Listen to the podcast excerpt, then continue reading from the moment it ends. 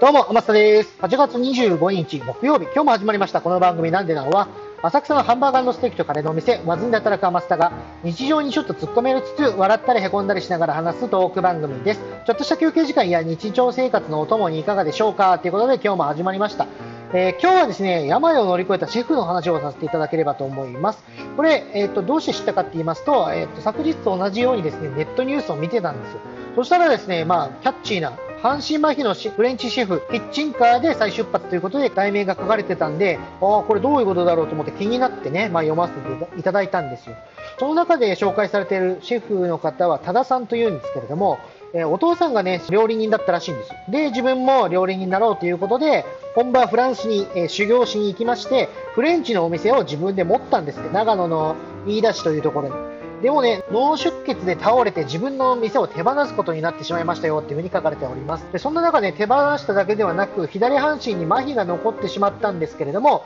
懸命なリハビリとね、奥様の支えで、えー、先日8月5日だったかな、確か。8月5日にチンカーでまた再出発したらしいです。これね、僕自分でも考えたんですよ。要は、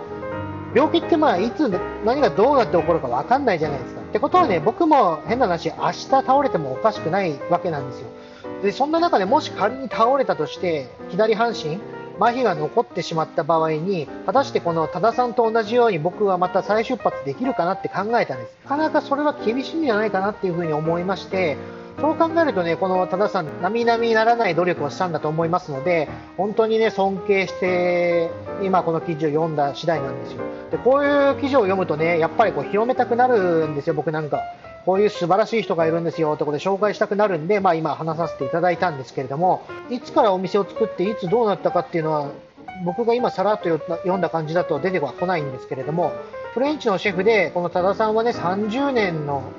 まあ、歴史を持ってますということなんですよ。そんな中ね、急に脳出血で倒れて、お店を畳まないといけなくなりましたと。そんな中でね、うん、いろいろやっぱあったと思うんですよ。7年間もリハビリしてたっていうことですんで、やっぱ気合がね、ないとどうしようもないじゃないですか、こういうのって。気持ちがまず負けちゃったらその時点で終わるでしょうし、7年間のリハビリに耐えたっていうのはやっぱそれだけ強い気持ちがあるんでしょうから、やっぱね、この再出発したってことでね、本当にね、良かったと僕は思っております。多田さんね、ぜひね、僕も食べに行きたいなと思うんですが、長野であると、ちょっと今僕浅草なんで、うん、なんか機会がないとね、行けないんですけど、いつかね、ぜひぜひ食べに行ければななんて思ってます。どうなんですかね、これ、チンカだから多分場所とかどうなんだろう。ちょっとその辺の詳細は書かれてはいないんですが、またね、後でネットで調べてみようかななんて思います。一応ね、この記事に載ってるところだと、決まった場所で営業しているというよりは、初めのお客さんだったらし、うんと初めてのお客さんに取材ついてったらしいです。この記事を読んでる感じだと。昔のお店の常連さんの家、ご自宅のところに車で行って、そこで料理を振る舞ったというふうには書かれております。確かにそれ最高じゃないですか。昔のあの味が食べたいわって言ったら、店、家、すみません、家まで来てくれるってことは、それはね、なんかすごいなって、僕なんかは思っちゃいましたね。うん。でね、右手一つで料理してますっていうことなんで、なんか、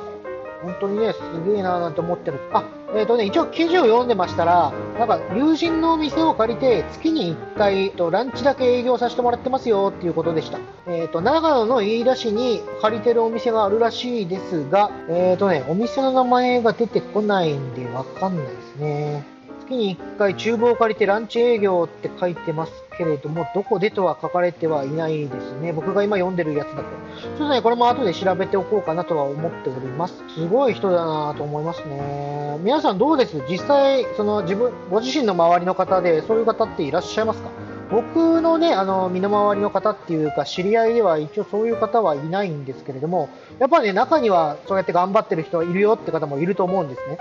で、やっぱね、ちょっとね、そういう方だと、なんか、どう考えてどういうことがあってっていうのね、ちょっと話なんか聞いてみたいななんて僕なんか思うんですよ。だからね、ぜひそういう方がいらっしゃいますよっていうことで、紹介してもいいわみたいな人がいればね、ぜひぜひ教えていただければと思います。えその際はですね、僕ツイッターやってますんで、連絡はツイッターにいただければ幸いです。アカウントは、アットマーク、アマグリスター。アマグリはローマ字で、スターは英語です。もしくはひらがなで、アマスタと4文字で検索するとすぐにわかるかと思います。しばらくはですね、習うより慣れるので精神で、こんな感じで毎日更新頑張りますので、今後ともよろしくお願いいたします。今日は短いですけれども、これで終わります。それじゃあまた明日バイバーイ